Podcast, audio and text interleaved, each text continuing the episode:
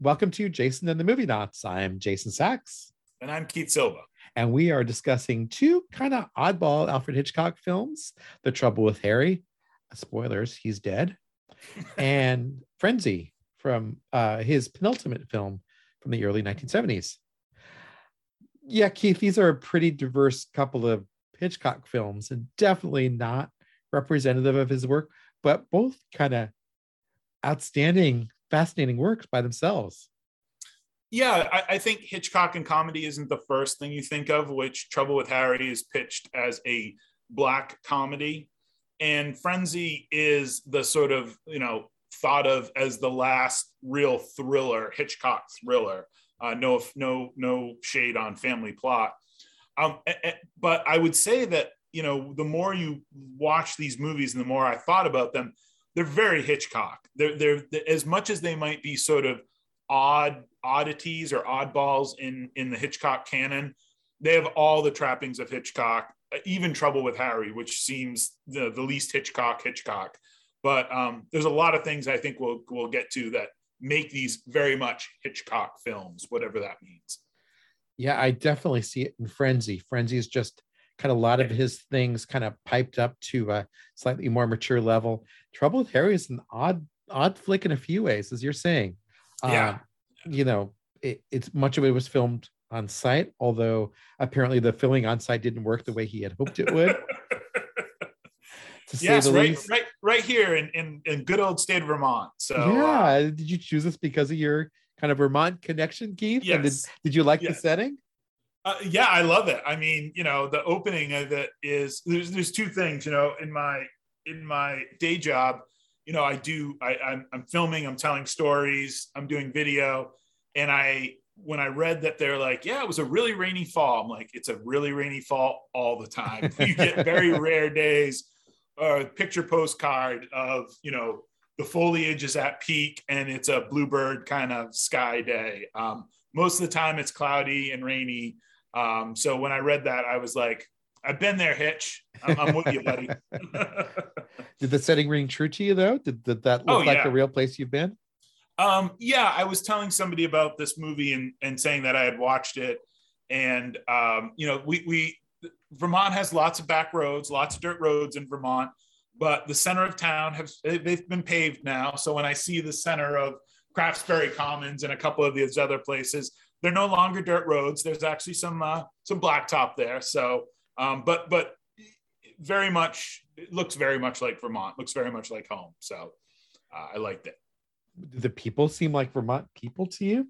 Yes, the, they the, did. The movie basically centers around what nine, maybe ten people if you count Harry. Oh, I think you're being generous. I'd say like five, but yeah. All of whom have some little story around them in their lives. Yeah. All of whom feel like they could have had a reason for killing Harry. uh, but all of them seem like very kind of, I guess, buttoned up kind of northeasterners. Yeah, yeah, yeah. It was based on a British novel. It's interesting. We picked two movies that are both the source material comes from British novels or originally published in England. Um, and this is very much a, a rural story, a, a, country story, Trouble with Harry. Um, and that was something that, you know, in transposing that with frenzy, you know, looking at them side by side, the people in Trouble and Harry are very much, not to quote uh, Flannery O'Connor, but they're good country people. Um, They're very simple. They're very, uh, you know, ah. say what they mean, but they're high They, they also are all hiding something. There's always something with each of them that is just under the surface. They they strike me as Yankees. You know what we would call Yankees around here. I just read some O'Connor. That's a great analogy. Because, hmm. yeah, the people in the stories I've read all have something else under the surface. Yeah.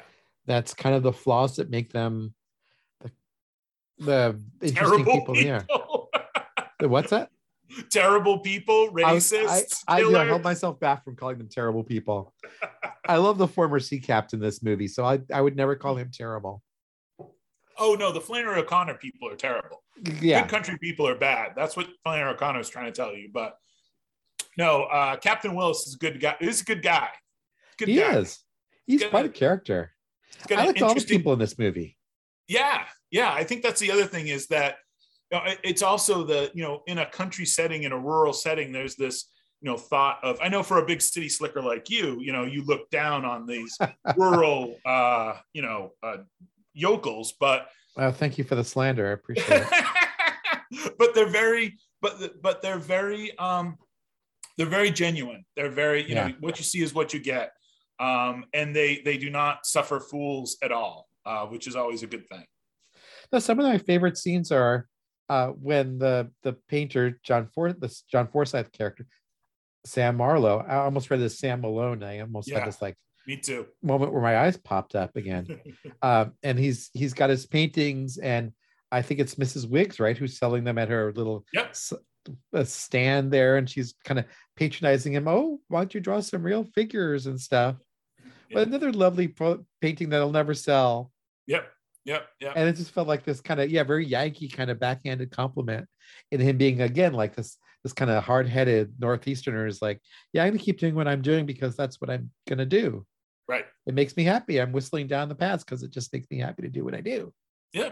Yeah. Taking that train to tuscaloosa or, or uh, whatever the means yeah. Yeah. And, and i think you you know mrs willis and uh, i'm glad to see they were well. You know whoever did the uh, production design lots of good uh, maple syrup cans up there. So it was good to see that as a member of UVM Extension. It's always good to promote Maple. Uh, glad uh, Hitchcock was doing that in 55 or 54 whenever they made this. And, um, you know, I, I, I, also really like just everything about it feels very authentic. And I think that's mm. the one thing about Trouble with Harry that, you know, for as strange as it is and for as nonchalant as everyone is about a corpse, um, it's all very authentic. Like, you know, with the exception of Shirley MacLaine, I buy everybody in that movie as being who they are. Okay, so let's get to MacLaine in a minute. Okay. Uh, I think that is a commonality between these two films. Hmm. Between Frenzy and Trouble with Harry, they both have very strong senses of setting. Yep. And they both have very real feeling characters who seem hmm. true to themselves and true to their environments. Hmm. And I think that's at the core of what makes these movies really good and oddly a little out of out of the normal Hitchcock curve because he's not a yeah. he's not a director who's well known for his realistic characters. They're vivid characters, but they're not right. always realistic characters. Right, and with Hitchcock, it's always more of the, the the feeling, the emotion that you're getting from the film that you're watching, rather than you know a particular character or a particular you know line of dialogue or anything mm-hmm. like that he's trying to create a mood he's the ultimate you know mood kind of director. That was, you know, that's his thing. It's film. Right. And Watch it, you feel something. It's not a complaint. I think it's in this case, it's it's a feature, not a bug. Um, and you know, you think about some of his most memorable characters. Norman Bates is in some ways, well, I guess I guess we kind of learn about Norman Bates, but he is kind of enigmatic in a way. Uh, Marnie, uh, yeah. certainly Vertigo was about basically finding yourself right. The unknowable. The, literally the unknowable unknowable about yourself.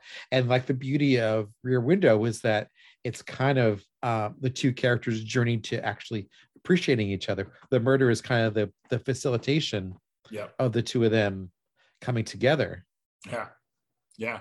Uh but in this case these these characters are just these quirky people.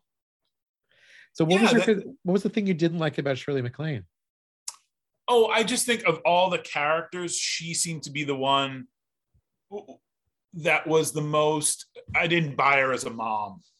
You know, she could be a young mother, but I think the other thing is once you recognize it's Shirley MacLaine, of course, people didn't in 1955. It's the first movie. She's the one that really pops off the screen for me. I mean, they they they are all uh, Forsythe and Gwenn and uh, I can't remember the name of the the other McKinley. Um, and of course, Jerry Mathers as Arnie. Yeah. Jerry Mathers as Arnie. Um, before, before you know, how old do you think Jerry Mathers was supposed to be? Oh, eight, seven, okay. like seven a kid, kid. And how old do you think Shirley MacLaine's character was supposed to be? like 25, if that. Yeah. So she was, a, she had to be a teen mom. right. Right. got married yeah. very, yeah. very, very young very, very, very young. Yeah. Okay, yeah. this is 1955 or whatever. Right, right, right. Yeah, even if Arnie's five, right, and she's 22, you know, still it's, you know, she she the, you know the funny thing in it is the the spinster there. I'll, I'll have to look her name up because I keep it's terrible to call her that, but um, Mrs. Gravely. Mrs. Gravely, thank you. Mrs. Miss Gravely, Gravely, excuse me. you know, says she's She would 40. never be Mrs. Gravely. Right, right. Miss Gravely says she's 40, you know, or 42 or whatever. And I'm like, okay, you know, sure. But uh, you know, and you know, that's not really what she is and all that stuff. But yeah, I, Shirley MacLaine, it's clear that she's a movie star, even with this first movie, Mhm. even with this debut. It's just there's something magnetic about her that sort of pops off the screen. But it's a first job. I mean, it probably was for Forsythe too. Gwenn and uh, Miss Gravely are much more, you know, character actor kind of uh, uh, characters. But yeah, I, there's nothing I didn't like about Shirley MacLaine. She was just the only one that I was like, really? Okay, so be it. Uh, yeah, uh, Forsythe had done quite a few other bits of work Yeah. before this. He had been acting kind of full time since at least the late 1940s. Yeah. Um, It- MacLaine, yeah, I mean, I was watching a documentary where she, uh, interview with her rather. She says this was her first film. Yep. Um, she had been a dancer before that. Yep. And somehow she connected to Hitchcock through her ballet work Yeah. and she was telling a story about how uh, he was kind of she was kind of his pet during the film and they would eat every meal together. In fact uh, she mentions that they ate uh, pancakes and waffles every day with that fine 100% pure vermont maple syrup You got it, baby. um, i liked her she's sweet sweet in this film i Yeah. use that word reservedly but she's like she seems like just a genuinely sweet person in the film Yep. Yep. She she she got mixed up with uh with Harry's brother. Mhm. Uh, you know, and then and then Harry and the family, and there was something going on there. But yeah, I think for in general, um, she's not a she's not a uh uh she's not a fool. She's not, you know, just you know, she's just a regular person, very genuine, very who she is. It's just for me, it's it's a quibble more than anything else because I think the other thing is she holds her own with those other actors. I mean, um, you know, Edmund Gwenn had been, you know, this is like his fifth Hitchcock movie, Mhm. you know, third or fourth, I think. And anyhow, she she holds her own right on screen, and it's her, it's that movie star quality. That's what she has that the others don't in some ways. she shares it with Warren Beatty. I mean, Yeah. both of them just have this presence somehow on screen. Um, I, Yep. I don't know anything about their parents, but um, they obviously so, really encourage us, e- encourage some sort of uh, you know star ability to them. Yeah. Um, I yeah, the more I think about her character Jennifer, the more I don't know, the more I kind of like her, I guess. Mm-hmm. When you consider she probably was pregnant in high school, maybe had to drop out of high school. yeah. Um, and because of that, she had to always be kind of independent, Yeah. someone who took care of herself, and someone who just had this Yankee spirit of, you know, uh, perseverance and Yeah. stick to itiveness. Yeah. She's, you know, obviously a pretty decent mom.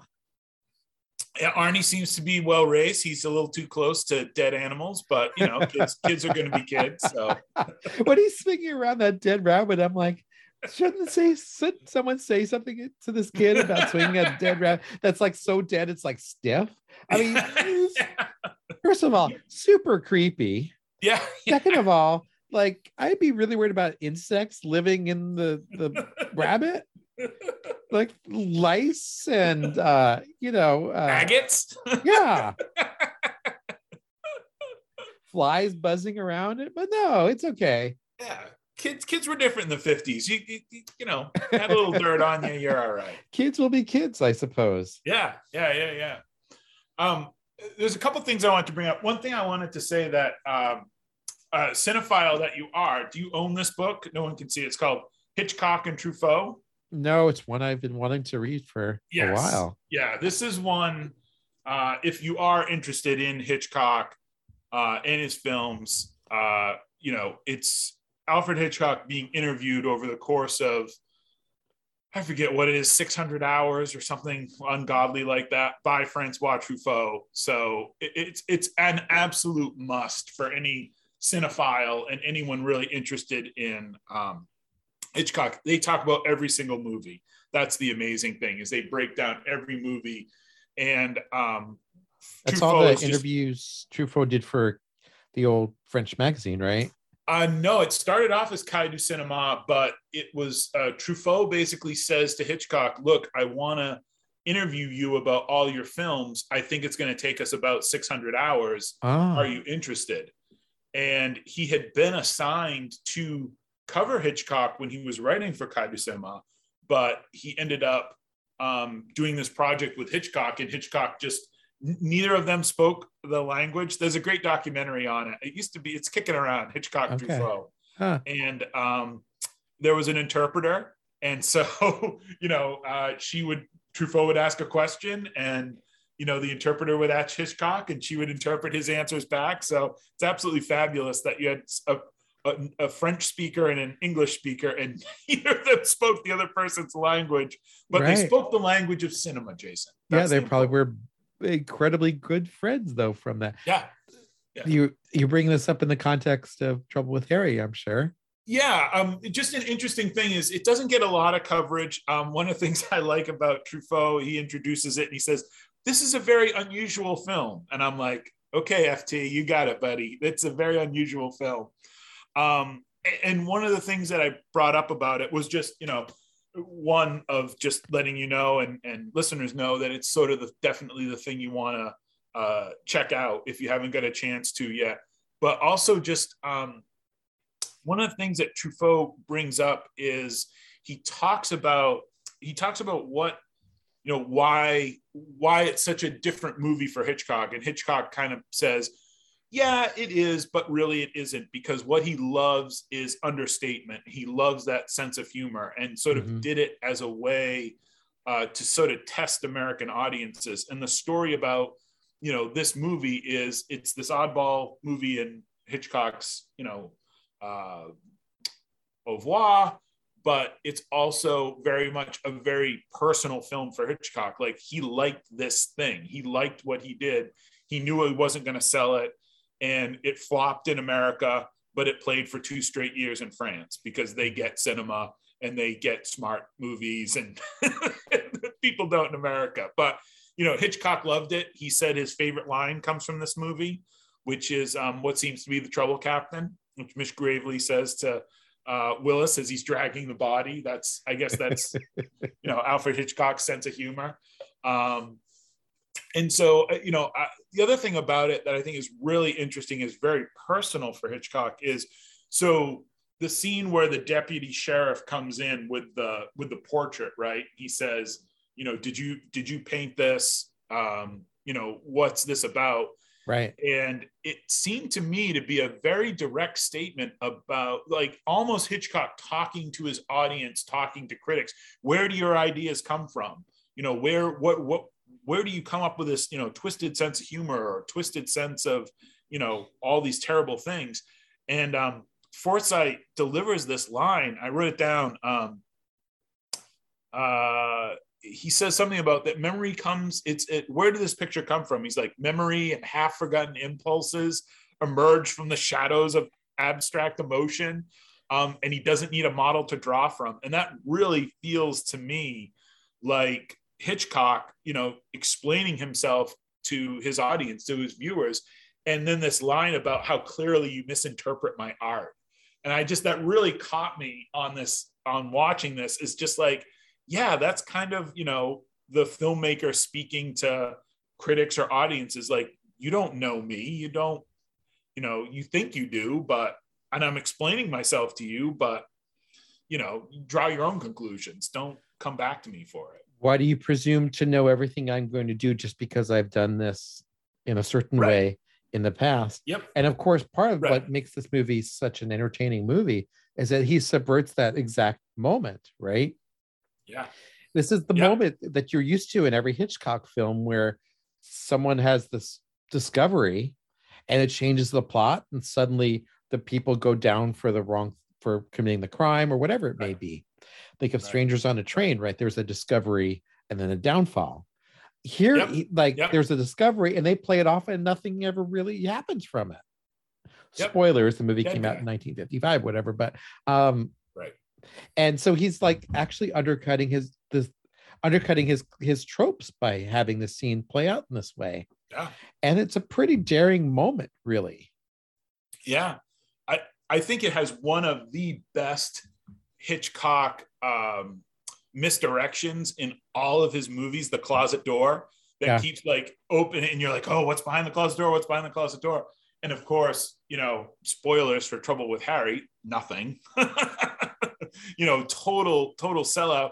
And then, you know, uh, Beaver appears and he's like, what's this guy doing in the tub? You know, and and you get totally like, like it's just that masterful manipulation of you know toying with the audience and using film as as a piece of art and a way to elicit emotions it's just amazing just killer Yeah, I mean, I was feeling a little bit on the edge of my seat that whole entire Yeah. scene yeah because he's prepped me for that, and then he let uh, it doesn't actually pay off, and in its own way, it's like very, I, I this is the last words phrase anyone to use for Hitchcock, but it's very punk rock in a way, yeah yeah right? It's like, no, screw you. You Think what's going to happen? No, we're going to do this other thing.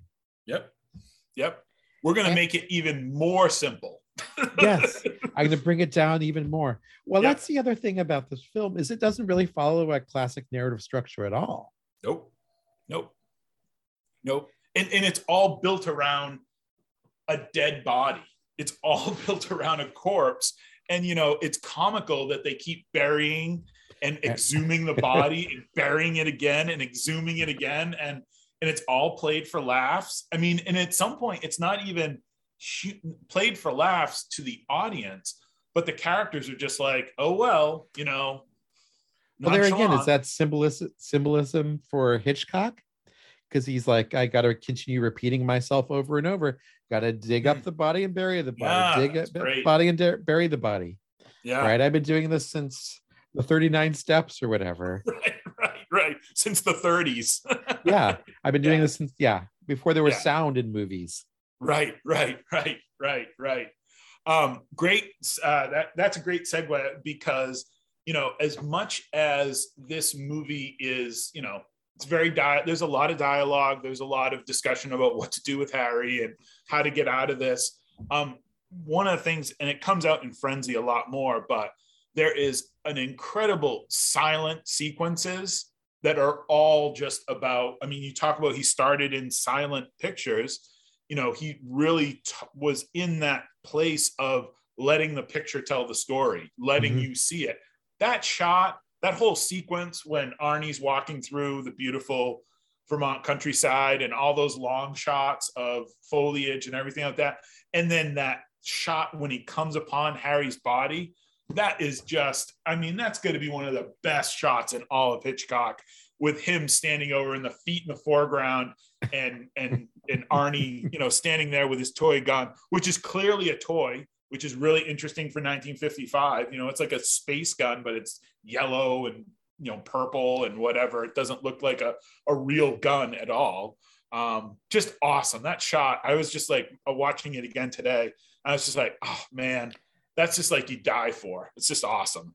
If you think of the first shot of a film as being like the statement shot, Yeah. it's a hell of a odd statement to make, right? Yeah, yeah, yeah, yeah. And it's this kid coming over a dead body. I have, uh, you know, one of the things with Hitchcock, and he remade movies, his own movies. You know, Man Who Knew Too Much um, was was a remake of the original idea. This seems to me like somebody like the Coen brothers could do an awesome Trouble with Harry, Mhm. set in like a modern, modern day, uh, you know, modern day setting, um, and just you know, again, there's nothing funny about you know a corpse, but you know, in the right hands. So my only complaint, and that may be a modern complaint, is I wish this movie had moved a little more quickly. Yeah. Yeah. There's times, especially in the scenes where the MacLaine and Forsythe characters are just hanging out, yeah. where it does kind of drag a bit. Yeah. Yeah. Well, it, it, you know, we talked before about um, forget which movie we were talking about, but this is kind of a hangout movie. This is a lot of characters hanging out, playing bridge, eating blueberry muffins, um, drinking lemonade. I mean, it's, you know, the, the, the, there's there's it's like anti-action. It's like anti-intrigue. It's understated, you know. And um, considering when this came out in the middle of him making six movies in three years, right? This right. is like his little kind of deep breath. Okay, well now we're doing the next one. Yeah, yeah. I I have to shout out as well because you already brought it up. So I mean, my favorite Hitchcock is Rear Window. Of all of them, that is my favorite movie. I've never. That's a movie that's just perfection all the way. Um, and it was written by John Michael Hayes, who wrote this movie. And how about this for uh, um, how about this for a run, Jason? So John Michael Hayes, the screen screen screenwriter, writes Rear Window in 54, To Catch a Thief in 55, The Trouble with Harry in 55, The Man Who Knew Too Much in 56, and Peyton Place in 57. So he gets four Hitchcock movies and this other, you know, wildly mainstream, you know, straight up, you know, hit. Uh, that's a pretty good run. And if you can write Rear Window, um, you know, you're you're you're tops in my book. So how can you have a run like that? Like like yeah, there's very few people who even have anything close to that in their careers. Yeah. You get directors who go on runs, definitely, but screenwriters, it's a little trickier. Um, and yeah, I mean, like I said, Rear Window to Catch a Thief and Trouble with Harry, like that that's a career right there. Yeah, I guess that is Hitchcock's string, right? Because it was mm-hmm. uh I guess the, the the six movies in three years were Rear Window to Catch a Thief, The Trouble with Harry, the remake of Man Who Knew Too Much, and The Wrong Man. Yep. And then he followed that with Vertigo, North by Northwest, and Psycho. I mean, just think about actually four. Think of the four movies in a row there: Vertigo, yeah. North by Northwest, Psycho, and The Birds. Yeah. Like yeah. legit four legitimately like top hundred movies. Right. Top twenty. Yeah. Yeah. Yeah. Uh, uh, uh all, all just dead on classics. Yeah yeah just uh, just amazing amazing. And the other thing to know about this one is in the in the hitchcock you know movies is this is his first collaboration with bernard herrmann. Yeah i'm glad you called that out. Yeah and and he says his favorite bernard herrmann score. Okay whatever. You know everybody everyone's entitled to their opinion. Yeah i don't think so. Yeah even alfred hitchcock but yeah i don't think so but but but you know when you listen to it you can hear oh okay that's clearly like you hear it you're like that sounds familiar. And yeah it's it's bernard herrmann but it's got again, the herrmann feel to it yeah. Yeah it's very you know but it's funny there's you know these leitmotifs that sort of go on. It's it's wild. Oh yeah. It's God, wild. no you can't give again that that string of four movies has the most magnificent scores in it. Right right. With psycho psycho has to be the greatest film score of all time just because it's lived for so long. Yeah, it's iconic. You know, that's the it's other like Jaws. It. It's that's like maybe one too, in terms right. of their I mean, being iconic. If you talk about movie scores, those are the things that are at the top, and then everything else is below that. Yeah. Mm-hmm. Yep. Yeah, I mean, Trouble with Harry isn't a great film. I'd rank it like mid-tier Hitchcock in yeah. terms of my favorite, but it's this really nice palate clearer. Mm-hmm. And it's this kind of nice little anomaly, right? I mean, you yeah. think about just the women he worked with in this set of movies. It's kind of nice to have it be Shirley MacLaine, who's not being shown as this kind of immaculate blonde um, symbol of something. Yeah. The the lead characters are, you know, none of them are kind of classic Hollywood legend type people. And there's just this kind of very modest feel to it that's so pleasant. Yeah. Yeah, I, I think the other part of it too, and we'll get into this as we talk about Frenzy. They're much more, and I hate this word. I hate. They're much more likable characters. They have a lot more presence. I think the four main characters in this story are much more um, interesting, much more authentic than the characters we get in Frenzy. I think the characters in Frenzy being that same sort of not Hollywood starlets. I mean, these two movies, right, are there's no um, Edmund Gwenn is like the most famous yeah. character in the four movies. And I think in some ways, I'll, I'll, read you a Truffaut quote in a little while, but um, you know, these four characters are definitely much more endearing than the than the main characters in uh, Frenzy. Oh, um, Frenzy! I think by by design they're meant to be unlikable. they're all meant to be selfish and nasty and self-serving and obnoxious in some way or another. The performances aren't as strong. That's what I'm saying. The oh. performances oh. in this are much stronger than the performances in Frenzy. Yeah, they're more mannered too, I think. Yeah, they're doing something totally different, but I just think the actors, the quality of actor in Trouble with Harry is much at a much higher level. They're playing a much more advanced, you know, you know, maybe not the 3D chess, uh, but they're, they're definitely playing advanced chess. yeah, no, it certainly feels like that. Yeah. Um, yeah, since we're transitioning over, um, Frenzy's a movie. So I, I had only watched up to the birds in my Hitchcock watch. And then recently I watched all five of the remaining movies Hitchcock did. Uh, mm. Marnie, Torn Curtain, Topaz, Frenzy, and Family Plot. Mm-hmm. And uh, Marnie took me a long time to really understand it, ended up understanding it. Despite I despise Torn Curtain. I thought it was like I actually turned it off. Wow. And um, I also had trouble with Topaz. Mm-hmm specifically John Vernon playing a Cuban character. It knocked me out of the movie and just couldn't get into it. And then I put on Frenzy, really just hoping I'll get something out of it. And for the first minute of the film, I just was caught up in the mood and the setting. Mm-hmm. And I just discovered this kind of semi lost classic mm. because um, it, it is a fascinating film in so many ways, right? It's in some ways Hitchcock freed from the Hays Code, able to do what he wants to do. Um, you know, we chatted about that a little bit ago too. You mm-hmm. know, this this unfettered feeling, and then this the idea that nearly the entire movie was set in real places. Yeah, just gave it this carrot kind of sense of place that really carried the movie forward for me. Mm. Yeah, especially knowing that... now that Covent Garden isn't there anymore. Right in that same place. Um, it's this kind of weird, kind of wistful feeling of a lost place. Yeah, I, I think it has that feeling of being very London, you know, being very, very much a London movie. I mean, that's the other thing about, you know, if you if you didn't know Frenzy was set in London, Hitchcock lets you know in the first second of the first frame of the film with this long shot down the Thames. Um, as it's going along. I, I kind of felt like, you know, we uh, talking about the Hays Code and how the how that really affected movies. I was thinking to myself, you know, this is like the most TNA uh, Hitchcock. Like, if you liked Psycho but didn't think there was enough TNA, um, like Frenzy is your movie.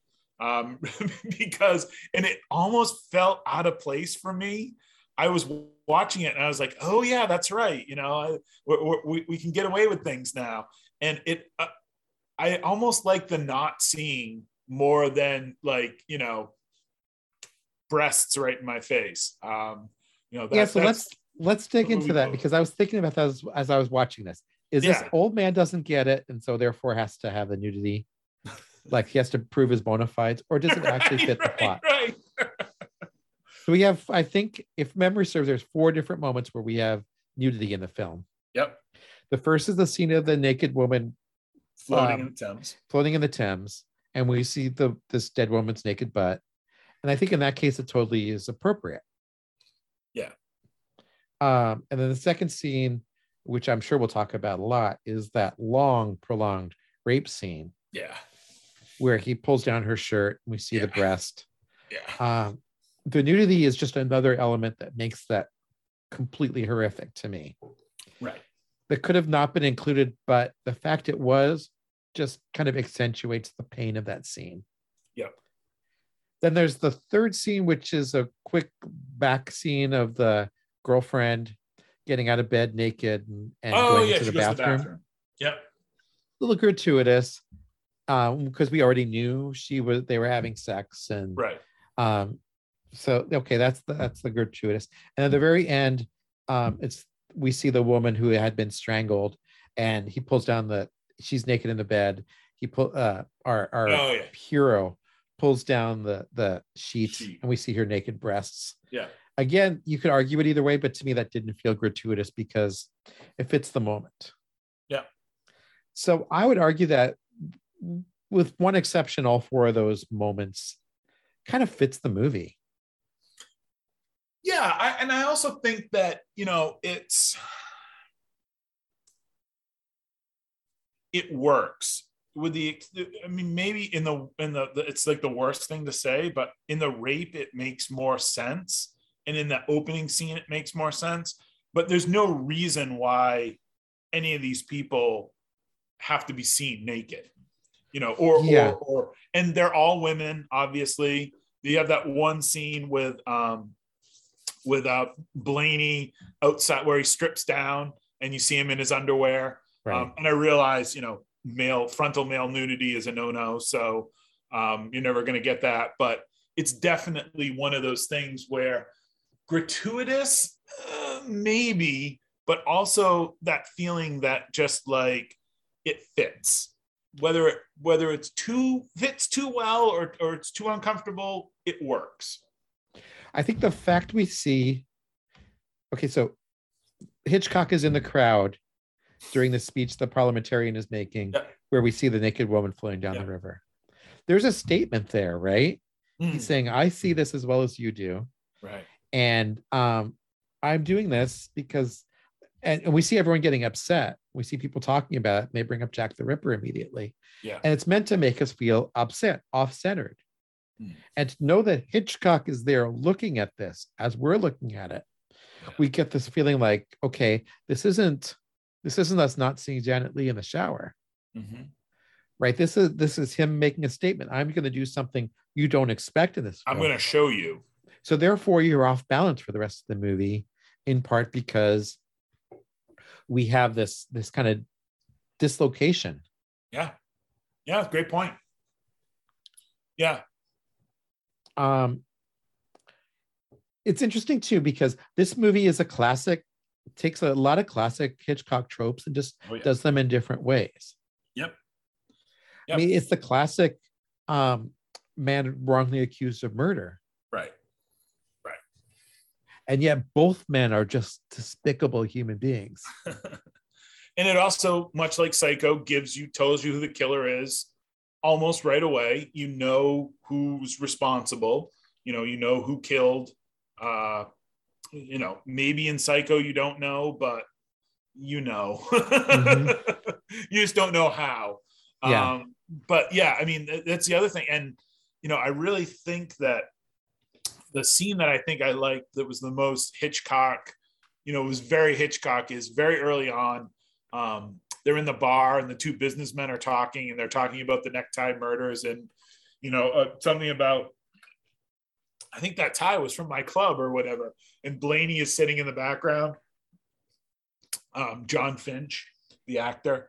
And you know, you're supposed to like think, oh, it, are it, are they talking about the murder with the murderer sitting framed perfectly right. right behind them? You know, and and that's just fun. I think that's the other thing here is that Hitchcock clearly is having fun. I think he's having a lot of fun in Trouble with Harry as well, but he's definitely having fun playing playing those notes. You know, this mm-hmm. is definitely one of those where he's playing the hits. Um, you know, the Hitchcock hits, the things that he likes to do in films. And like you said, those movies leading up to this, he really doesn't, right? It doesn't look like it's that much fun. This yeah. looks fun for Hitchcock. It's like a throwback to something like Rope or Strangers on a Train. Yeah, yeah. Where like yeah. he puts the murder right there in front of us, and then asks us to kind of keep reacting to the twists and turns around it. Right. Right. Yeah. Yeah. No, that's a great, uh, it's a great, that's a great point. Um, one of the things that uh, it's also the psychology of killer, the psychology of evil. Right. Right. And um, as I turn to the good book one more time, I wanted to, uh, I wanted to read you this quote, which I thought, oh, I'd love to hear what Jay. I always want to hear what Jason Sachs has to say but I want to know what Jason Sachs has to say about this. I got to find it. As usual, um, you're way too kind, but I'll it's something about talking about the killer um, from uh, the Hitchcock Truffaut book. I just got to find the quote. Um, it's basically saying, oops. Oh, here it is. Um, so, one of the things that uh, Truffaut asks is he says, um, uh, oh, here it is. Uh, Truffaut, do you prefer to shoot a screenplay with strong situations and sketchy characters or the opposite? Hitchcock, I prefer the strong situations. It's easier to put them into images. In order to probe a character in depth, you often need too many words. In Frenzy, the killer is likable. It's the situation that makes him disturbing. So, my question is Is the killer likable in Frenzy? Yeah, on the surface, I found him likable. Yeah. Yeah. Bob's your uncle, right? I mean, Bob's your uncle. Yeah, he's giving Jon Finch tips on the horses. Yeah. He's giving him money. He's giving him fruit. Yeah. um, Yeah. He seems to have a thriving business. right. He, he's a guy who's relatively successful in his life. Yeah. Yeah. But he's That's all built on a house of sand or something. he's sexually Sexually twisted. perverse. yes. Do you agree with me, by the way? Is that how you see it also? Um yeah, when I read that, when I read that, I was kind of like, is he likable? And I was like, it's the because it's because the, the the thing isn't isn't the is the killer likable? It's the situation, right? It's like, okay, yes, he's likable in the sense that he gives bet good tips on horses and you know has all the fruit that you could possibly want. But it's the situation. I'm like, okay, the situation, but he is part of the situation, right? I He's- guess, you know, the more I think about this, right? He is he's manipulative. Hmm. He's he's using his friendship with Blaney to, to frame Blaney for the murders. yeah, He's committed. yeah. And yeah, I don't think he's like. I think it's the other thing about you know about cinema, about film, and then Hitchcock does obviously better than almost everyone. Is you don't think that Blaney's the killer, like, but for that first half hour, for that first reel, you're kind of like, well, who is it here? And if you've seen enough movies, you know, modern audiences would sniff out Rusk, and, and you know, it doesn't take any time to figure out that he's not what he appears. And you know, Hitchcock gives that away. It's like Hitchcock knows. He knows that like he can't keep up this, you know, facade for this, you know, show for very long. So let's just reveal who the killer is. It's this guy who, you know, likes, you know, uh letter letter diamond encrusted letter pins yeah. and you know is really a, a, a pervert and you know uh, uh, a misogynist and a hater of women But you know, from the very first scene, we're made to not like Blaney, right? Blaney Right. steals the booze. Um, you know, he's his boss immediately criticizes him for stealing the booze. Um, he tries to get um, Babs to leave the place with him, Yeah. and so we feel like he's a bad influence. He walks across the street to talk to his buddy Rusk, and Rusk is like supportive and nice. And so, like there, there is kind of this clear, like in Marnie, like in Psycho, there's this kind of misdirection at the beginning. yeah It's a big head fake. Yeah it's that it's it's definitely that closet door you know that you keep that keeps opening and you're just like but with people. And i think the other thing about blaney is like he's supposed to be like like outside the system right? He's he's giving it to the man. He's sort of this sort of mouthy kind of guy. Does he steal the booze? I guess. I don't know. You know he gets a drink for free. He works in a bar. What are you going to do? But he's unrepentant right? He's not like oh i'm sorry. You know i you know he's just like fuck you you know i don't i don't Yeah. you know I can't say I wouldn't do the same thing. right right right i pay for it what do you care you know and the boss is Giving you all my hours of work. I work those extra shifts for you. What the fuck do you care if I take 10 pence worth of booze or whatever? right exactly a shot you know who cares Yeah. and the boss is you know he's no he's he's he's no great shakes either I, I think the other thing that's interesting about these two movies um and i wanted to bring this up before is like hitchcock really like these are these are bumbling cop movies i mean the the the the, the policeman in them never solve the crime the crime sort of just you know drops the answers right in their lap uh, Yeah. every time um, and you know, in Trouble with Harry, it's played for laughs. You know, they are supposed to be sort of Calvin, the deputy sheriff's kind of a bumbler, but for the most part, you know, law and order is not something that Hitchcock is interested in at all. and, and the preservation it's like law and order is preserved in spite of the, the police. Yeah the cop in this movie is a pretty pretty uh likable character but the But wife is the one who's able to right? What's that? He's overmatched. The wife is the one who's able to see through things. Yeah. And, and he's played for laughs. He's kind of like like literally a body has to fall at the police's feet for them to solve the to solve the crime. It's, Right. it's really kind of like you know it's just that idea that you know that's not what hitchcock's interested in. He is not this is not a procedural he's not you know this is not the bad sleep well. This is you know not david fincher zodiac. This is about you know just these this situation happening. Oh and the, that's a and great so- comparison though. Just like so? in zodiac the cops don't actually solve it. They think they solve it but only at the very end. Like the cops are semi-incompetent in zodiac.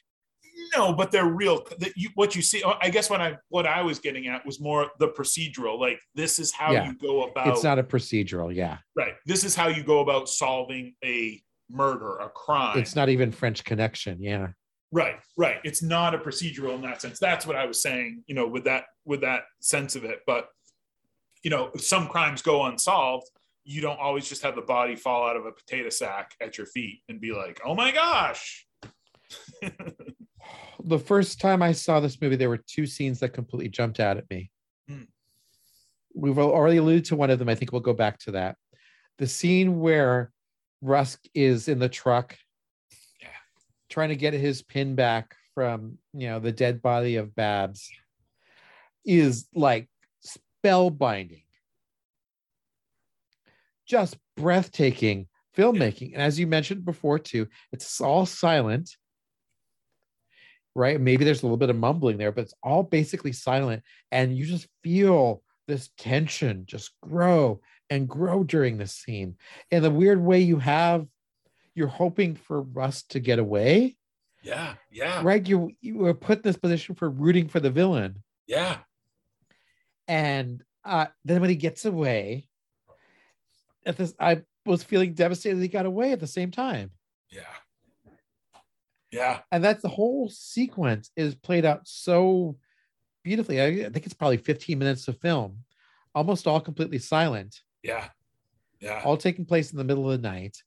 Yeah. Um, and he just trusts the audience to really go along with it, understand what's happening, and because of that, he's just able to uh, tell tell this just fascinating piece that could only be done in cinema. Yeah. And, and- and it's that sense of like, it doesn't matter whether this guy is likable or not, or despicable or not. You already know he's the murderer. He's trying to cover up his crime, his murder, you know, of this woman who he's raped and murdered. Oh, by the way. Yeah, who we've already come to like. Right. Like Babs is exactly. a likable character. Yeah, exactly. One of the few characters of yeah of merit. And on top of that, like you are rooting for him. That's the weird part. And it's the suspense. It's that idea that I have this image in my mind of and and you don't even realize it's a body inside there. You never all you see is like body parts, Mhm. fingers, a, a leg. You know, when the leg shoots out at him, you know, you're like, ah, you're disgusted by it, but it's just a No, and when you see the foot kicking him in the The chin a foot, yeah. couple times, it's like, like it's almost funny. Yeah, yeah, yeah, yeah. It's just amazing, an amazing use of just images and just you following along. And I think that's the other thing with, you know, Hitchcock movies. There's a funny anecdote. Um, Truffaut asks him about dubbing and has he ever watched Psycho in another language? And Hitchcock talks about, I think he says, you know, in Indonesia, they play all American movies uh, or all non-Indonesian or Taiwanese, whatever movies with the sound off, and then someone describes what the characters Oh. are talking about on the side. Huh. And so Hitchcock's whole the whole point of the conversation is about how movies are about images and creating these images that create a mood in the audience. And that scene in the back of that truck and those sacks of potatoes, that is all of, that is just strictly mood and image, and that's it. And and you have this incredible feeling about it when you watch it. Actually, one of the arguments I could make to say this is top of the line Hitchcock because the images in this film are so vivid Yeah. throughout the film. I can't think of any images that felt canned or awkward. Maybe a couple scenes in the taxis where you get the rear projection. But Yeah. th- this movie's a very vivid film. yeah it's a very you know very heavy on images that's why i mean even that opening shot of you know going down the thames with whatever the plane or helicopter or whatever it was you know it, it sets the mood it sets the scene as you said before i think the other thing too is you know this is a movie about strangulation the necktie killer. I mean it's not a it's there's no blood but in some ways it's almost worse. I mean you know seeing someone strangled and you know with a necktie that just adds a little bit of hitchcock kink that you're just like oh god you know could have been anything else but no they're ties.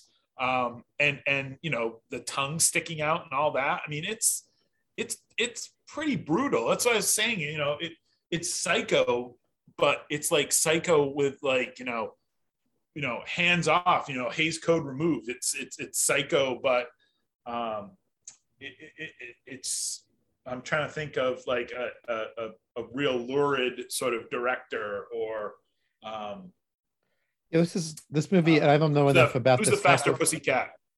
I don't know enough about these movies to to know about it, but been compared a lot to Italian giallo films. yeah yeah yeah yeah that's a great that's a great comparison yeah i mean it's got that giallo feel to it especially you know the corpses and the deaths and again just no blood there'd be a lot more blood with giallo I've only seen a couple Argentos. I haven't d- delved Yeah. into that very much at all, but yeah, Mario Bava. Be a lot more blood. Um, just about the same amount of kink, but you know, a little bit more blood with Bava or Argento. Yeah. Uh, so this kind of brings us to the scene that really is incredibly uncomfortable. The trigger warning scene, Yeah. like it is like legitimately like is uh, one of the most painful things I've Mhm. ever forced myself to watch in a certainly in a mainstream Hollywood film by a great director. Yeah. Uh, the rape scene is um, I'll, I'll put it this way: the whole sequence of uh, Rusk going into his ex-wife's uh, business and Right. harassing her assistant, and then um, killing his ex-wife. Yeah. Everything about that sequence was so challenging to watch. Right. It just pained me as a caring human being to watch that. Yes. and um another film i haven't seen but it's how i imagine texas chainsaw being Hmm. um no interest in seeing that especially after seeing something like this Hmm. um yeah i think it's a it's a great scene and i appreciate that hitchcock was freed from the confines of the code and allowed him to create a scene like this Yeah. um i'm curious since you were making your point about do we need to see everything is this one of the moments where you're like there's a lot here that i just did not need to see So I'm gonna go in a I'm gonna go in a worse direction. Um, have you ever seen the movie Irreversible? no Okay, so Irreversible, uh, starring Monica, Monica Bellucci, um, has what is considered the most difficult to watch rape scene uh, in cinema. Um, it's not a movie that you tread. It's not a movie that you're like, hey, what's you know, I got a couple hours to kill. I think I'll watch. Uh, I think I'll watch a Gaspar Noé movie about a rape. Um, Okay. In some ways, the rape is not the worst part in the movie. There's another scene famously used in um, uh, the Ryan Gosling driver movie that I'm blanking on. It's late in the day, Jason, so I'm having trouble picking up uh, picking up my my brain working. So the thing I was I wanted the reason I bring up Irreversible is not to be like, hey everybody, want to watch a rape movie? Um, the the the rape is done almost in real time in Irreversible. And the weird thing about it is you see everything that happens from the moment that it begins all the way through. Noe, you know, unsparing as always, doesn't let let you up. And when people watch it and then they're asked how long does the rape occur, everyone says a different amount of time. Some people say it lasts 20 minutes. Some people say it lasts five minutes. Some people say it lasts, you know, whatever. The same effect Hitchcock gets here is that scene seemed to go on forever. It was uncomfortable. It's a really hmm. long walk to, to get to my point, which is Yeah. just that it's an uncomfortable scene and it feels longer than it is and it feels worse than it is. And that's a credit to the filmmaker um, really getting you at that point of feeling like, oh, you want to know what this is real. How you want to know how bad this is for the person that the victim. I'm going to put you in their place and make you feel that. And that, you know, again, we're talking about rape here, but I mean, it's absolutely horrific. And yeah, it feels like it lasts longer than it should, right? It goes past the point of making you feel like, oh, this person is being attacked. It, it, it, it, it's uncomfortable. And, you know, in the middle, it's sort of got this lurid breast popping scene. And this, you know, it, you that's why I was just kind of like, it's too much. Like, I didn't need to see that. I don't, I've watched Irreversible once. It's one of those one and done movies that you never need to watch again. Frenzy, a little bit different, but um, still has that feeling of not that you can't look away, but that you are drawn to it and it, how uncomfortable it makes you feel. And that that's a credit again to Hitchcock and filmmaking. Yeah, I don't think I have much to add to that. I, I just felt, yeah, I think that's a really good way of summarizing it. Yeah, I couldn't tell you if that scene was five minutes or 20 minutes, but I can but tell you, it feels I, long, right? It's uncomfortable. I felt profoundly uncomfortable during Yeah. that. And I appreciated that as um, uh, Hitchcock doing something different compared to everything else he's ever done, Right. rising to the challenge and delivering something that was legitimately terrifying. the shower scene is the same thing. He achieves the same amount of suspense and the same amount of horror in the shower scene and the same sort of revulsion in the psycho shower scene that he does in this movie with that with that with with the rape scene with Rusk's uh, you know rape. Um, and just so you know, Drive was the Ryan Gosling movie I was trying to think of where uh, they borrow this very horrific death in that from uh, Irreversible as well, not the rape scene. But anyway, And I Um, think I said his ex-wife when, of course, it wasn't his ex-wife. It was just the woman who's running the dating agency. His, his right but friend's it's, ex-wife. it's it's blaney's ex-wife yeah. yeah and and the other thing that's so wild about that i mean first of all dating agency that part's weird but on top of that it's like he walks in and these women deal with him like they they are forced to deal with this person like so many you know as as a straight white cisgendered male uh so many women have to deal with creeps but this they have to deal with this guy and obviously you know it doesn't go well ha ha ha but also just like it's it that i think that's the other part it's such an invasion like that this guy is in their space and they can't get rid of him Yeah. you know it's like the rape starts earlier than that maybe that's why it feels longer than it is And that way it feels a little bit feministic. It's got a little bit of a feminist feel to it. Hmm, the women so? can't get rid of him. He's invaded their Yeah. space. yeah They're yeah. trapped with him Yeah. because of the society they live in and the way that the gender roles are portrayed. You know, the minute he walks in, they're like, no, no, no, we don't want to talk to you. You're perverse. You can't, we don't want to, we don't ever want to talk to you. But uh I think there's, I don't know, I, I'm not, I haven't done any feminist reading, honestly, but I think there's a, a, a way of seeing this as them being kind of trapped in the roles, at least their professional roles, if nothing else yeah where they have to give this man some measure of uh, attention.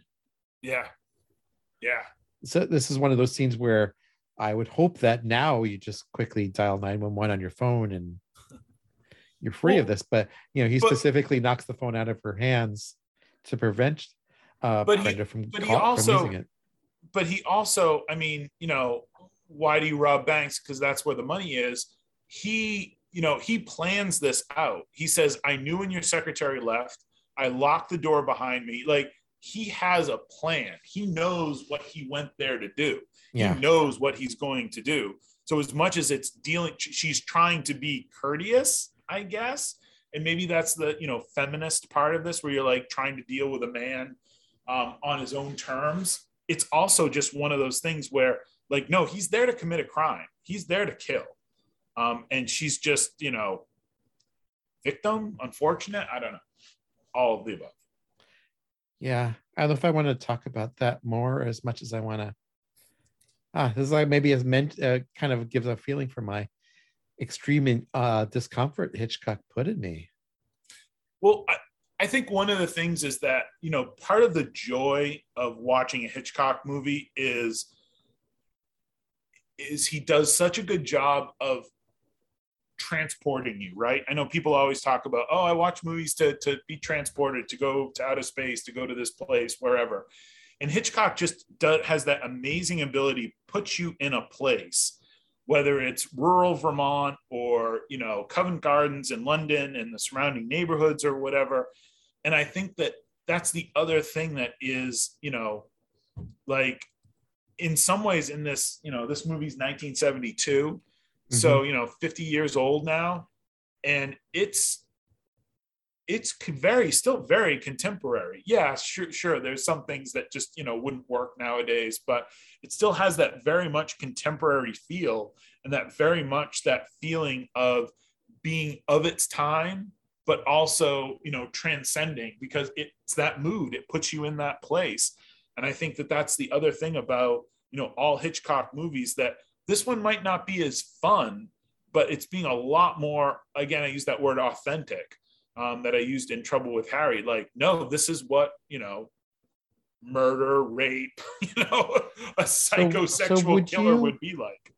Would you say this fits in with the other classic 70s cinema that you and I love so much? Wow, I wasn't ready for that one, Sax. Um, because I was playing with that and yeah. I think it does. Yeah. I think he rises to, you know, that eh, we talked before the 70, the late 60s, early 70s cinema is my favorite era. Yeah. In part because the rules are being broken, people are trying experiments. Um, we're getting a little more in touch with real human emotions, um, moving past cliche. Yeah. And he does that continuously here. Also, yeah. it really has such a strong sense of place that you know like mean streets like uh dog day afternoon mm-hmm. like you know like so many other movies that era it really is takes place in a specific place shaft I, is another great example of that yeah I, you know one movie the first movie we ever talked about you know on this on uh movie knots you know clue this is almost very much, you know, the, the, there's a killer in Clue, right, who's murdering women. Um, and and this one too, it's almost like, and I know this is way revisionist thinking, but it's almost like Hitchcock was like, okay, kids, you know, let's let me show you how a master does it.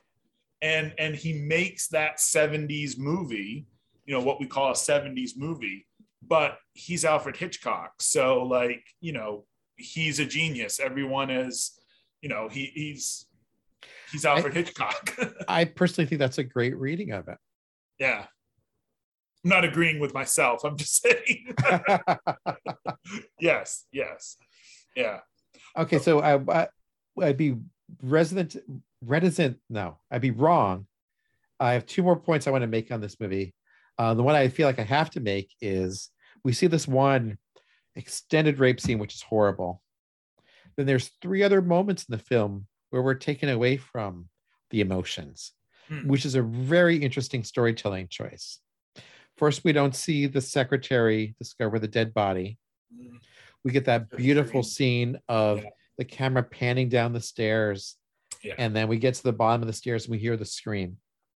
And the two other scenes actually where he does the same thing, which is the two two other necktie murderer scenes. Or is it just one? I guess there's just the one other when he kills Babs. Yeah. Um, and again, the camera comes down the stairs. We get this like must be a two to two and a half minute shot that just goes down the stairs and slow descent down the stairs. Yeah. Um, just beautiful movie making. Yeah, I the, the interesting thing about that that tracking shot down the stairs that is just you know very Hitchcock like you know what's going to happen in that room. You know, that woman is going to be murdered and probably raped as well. Yeah. And you, it's the ultimate lean in scene, right? The camera is tracking backwards and you're just leaning in. You're like, no, you want to help her and you can't. The camera is taking you away, Yes. away, away. And it's all camera. That's just the movement of the camera. No one is saying anything. It's silent. There's no Oh talking whatsoever. It's just you and the image, and you are there, and you can't do shit.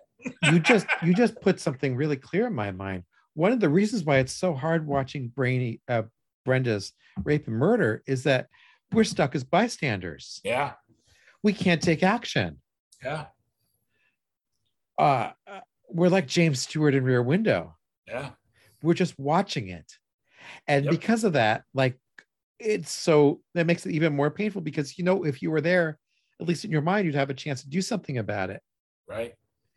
and then these the other two scenes were taken away from it completely we're given no chance to make any changes to anything Yeah, therefore we're completely like shut out from even the experience of it which is in its own way even more hard emotionally to deal with right. Bad shit's going down, Sax, and you can't do anything about it. bad shit's going down a lot of bad shit is going down Yeah. Um, I turn once again to uh, Hitchcock Truffaut, and uh, this is just this is you know Francois Truffaut is a great uh, filmmaker, but he's a, equally a good writer and a critic. Um, he called Frenzy a crossword puzzle of systematically organized vertical and horizontal cross-cut coincidence on the leitmotif of murder. And I think that's yeah, like that's poetry, right? Wow And, and just this idea that all these, you know, those cross cut, it's like a crossword puzzle, you know, just as this thing is happening, this other part comes across and it's all dealing. Again, we get back to that idea that he's mentioned, you know, situation really doesn't, it's a situation that matters, not the characters. I mean, there's nothing about any of the performers in this movie or their performances really that it couldn't be anybody else, right? Couldn't it? If this wasn't Jon Finch and it was Jim Finch or you know Jim Sparrow, you wouldn't sit there and be like, "Wow, Jim Sparrow was amazing in this movie." No, it's all about the situations Yeah. that they're put in, those cinematic situations. I think that's the other thing about this movie that is really, you know, visual, visual, that cinematic idea. And, you know, one of the things I think is interesting about these sort of Hitchcock tells you who the killer is right away. I mean, the lodger, right? The lodger is Jack the Ripper. right right and we know that from the very beginning Spoilers. Yeah. Right. And you know that from the start, you know, and that's the other part is sort of what is going to happen. And once you know Rusk is the murderer, it's sort of like, how's he going to get away with it? Mhm. um and, and that's the other part that is just you know again it's it's it's the master showing the kids how the game's really played. The only part that i found frustrating about this film was i could not figure out the timeline in the second half. The trial happened so quickly. The timeline. What do you mean? the timeline. So um you know uh uh blaney gets arrested.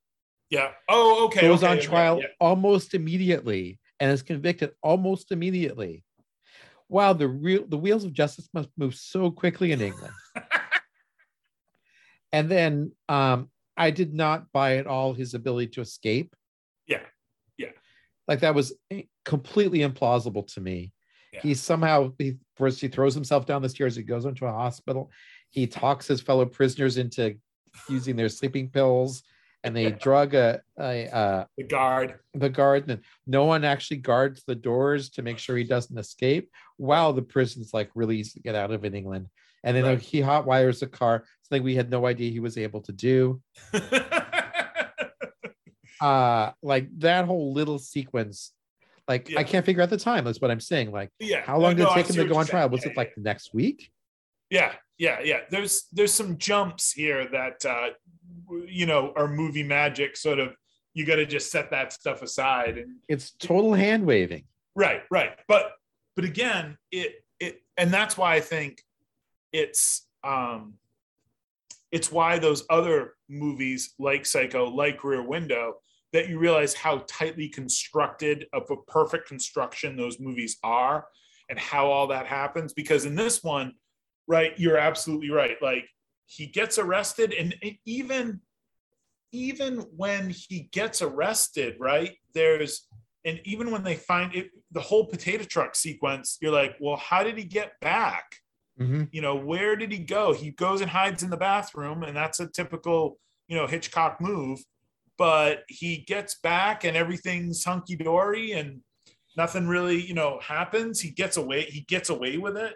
Um, you know, and and in between, and should we not forget that uh, the uh, the chief inspector and his wife and the dinner scenes, which are all, you know, when I talk about dark comedy, um, are interspersed in these this murder rape movie that we were Yeah. talking about earlier. Yeah. And they're total these domestic scenes of this woman cooking all these recipes for her husband.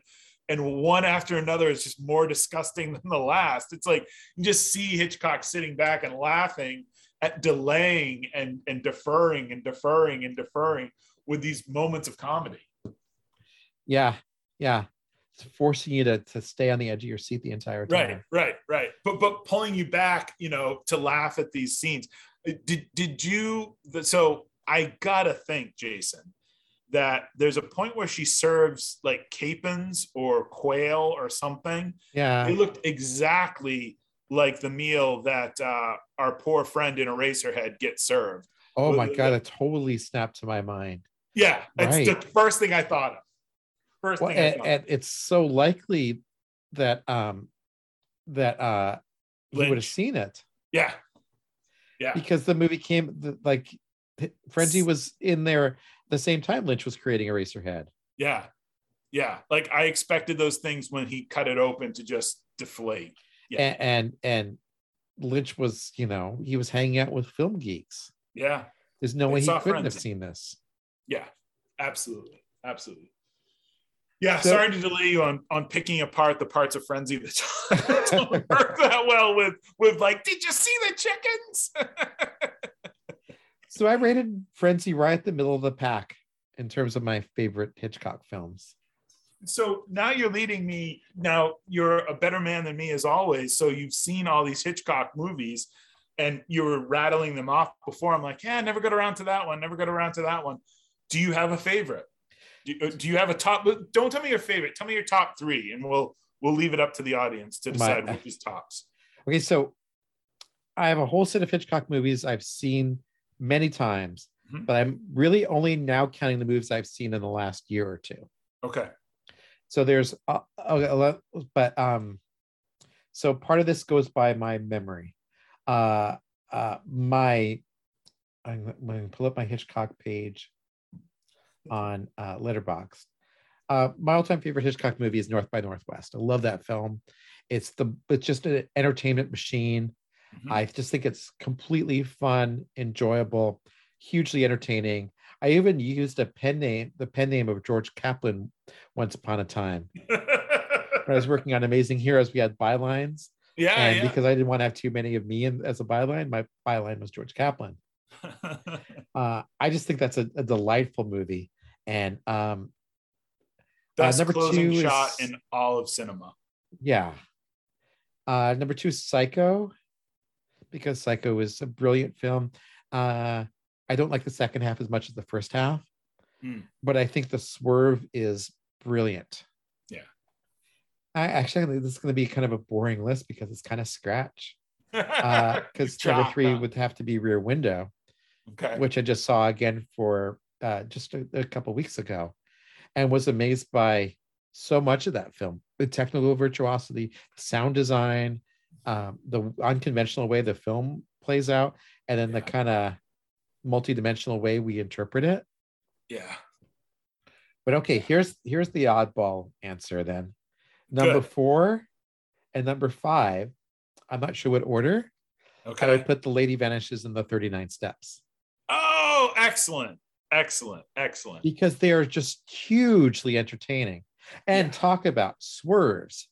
The lady vanishes is a comedy that turns into a drama that turns into a mistaken identity kind of thing. Where is this person really correct in their belief?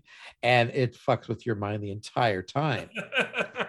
Plus i really like the gay couple and i thought that was like even if it was accidental i thought it was just really fun. Yeah so about what about you keith oh oh um well i my my my go-to answer is rear window um and because rear window is about film it's about watching it's about watching film. Even the the courtyard, they look like film strips.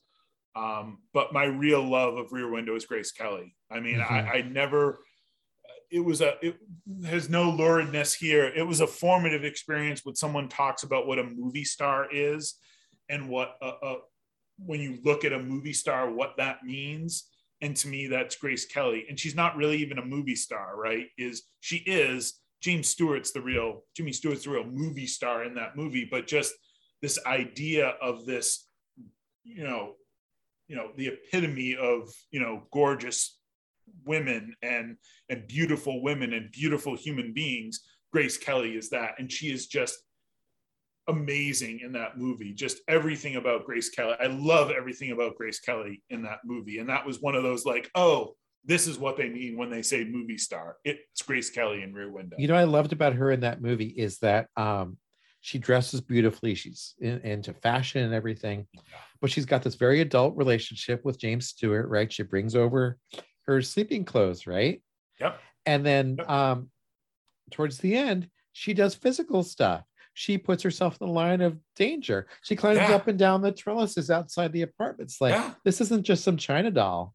Yeah it, it's a China doll, but like she kicks ass, right? I mean, yeah, she is the epitome of agency. We talk about agency and female agency in in media. It's Grace Kelly in Rear Window. Like every answer comes back to Grace Kelly in Rear Window for me. They seem like they would be such a happy married couple too, because they are real equals to each other. Yeah, we this this is interesting because I always think about Jeff, Jeff, right? Jeff in mm-hmm. Rear Window, Jimmy Stewart. Um, we were talking with the, the kids recently about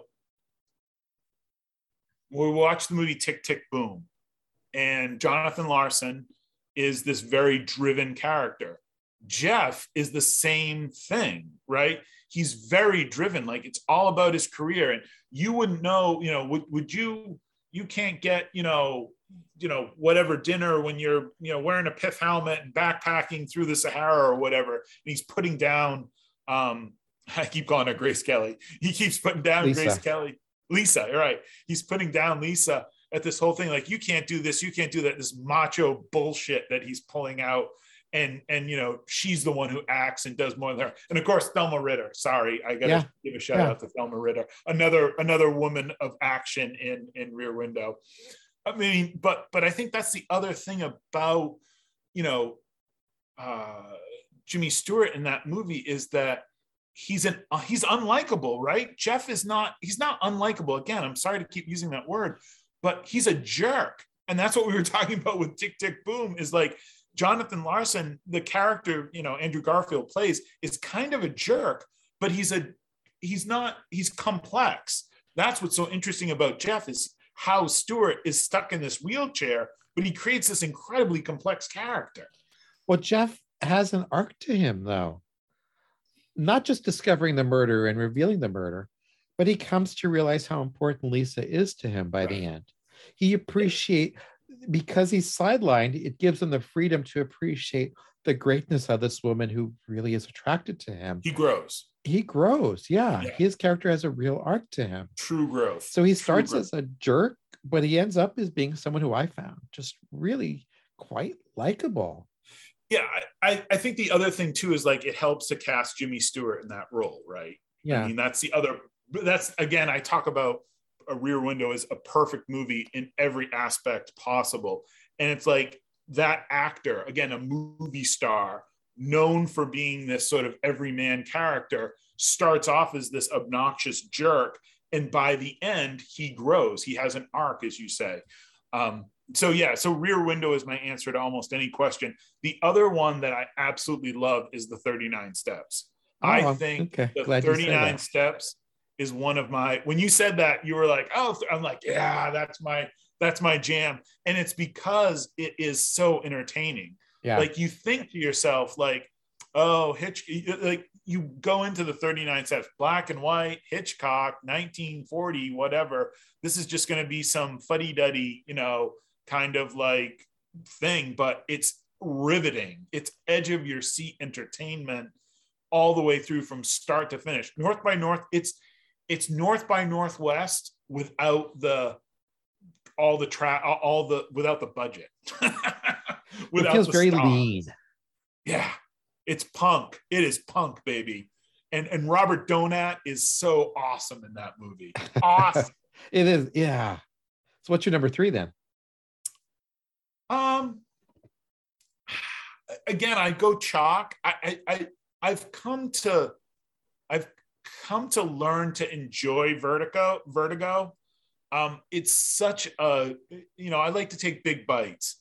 And it's such a big bite of a movie, and there's so much that happens in that movie that it it it really is a you know it's like you can't watch this thing unless you've watched a hundred other movies and you've got a good sense of of cinema and movies because it's difficult. It's boring. The first time i watched it i'm like what is the point?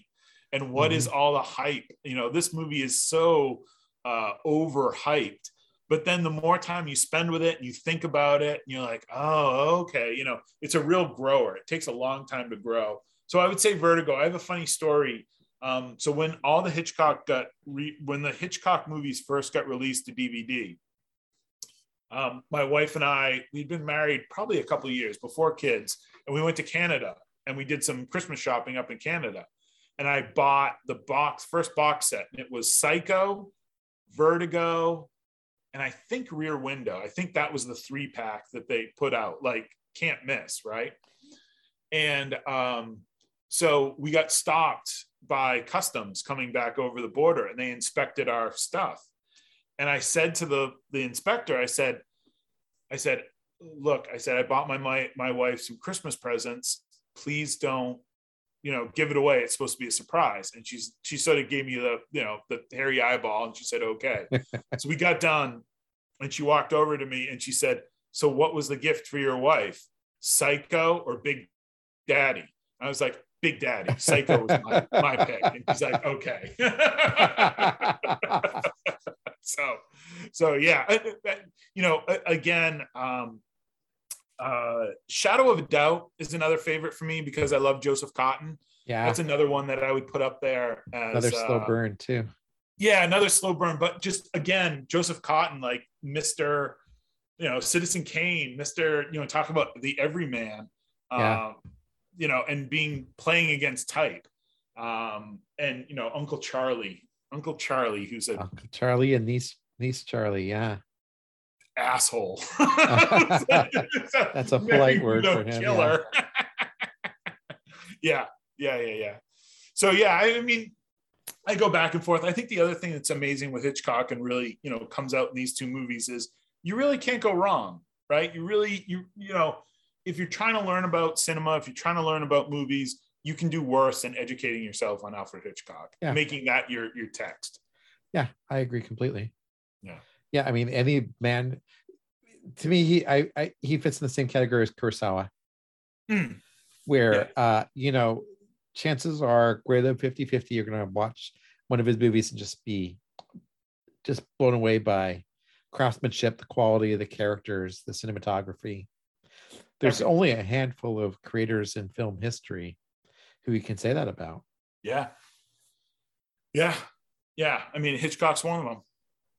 right? We didn't even talk about Notorious or Rope or Oh, that's probably my Birds. third. My third is probably Notorious. Okay. I love Notorious. I forgot. I can't believe I forgot about that one. Yeah, I'm a Oh. Criterion snob. So yeah, the, that- the chemistry between Cary Grant and Ingrid Bergman. Oh. Oh, she is. I mean, uh, I could watch Ingrid Bergman movies all day. Probably. five. Have you ever heard the, the yeah, uh, you know, just got done doing this piece with uh Daniel and, and Soul Rad, where we talk more about music than we talk about comics. But um, check out the song. There's a song by Billy Bragg and Wilco that uh, off Mermaid Avenue um, called okay. Ingrid Bergman. And when you listen to that song, you're like, yep. If you dig Ingrid Bergman, you'll dig the song Ingrid Bergman by Wilco and Billy Bragg. Yeah. As always, Keith, this has been really fun. Oh, thank you, Jason. It's my pleasure.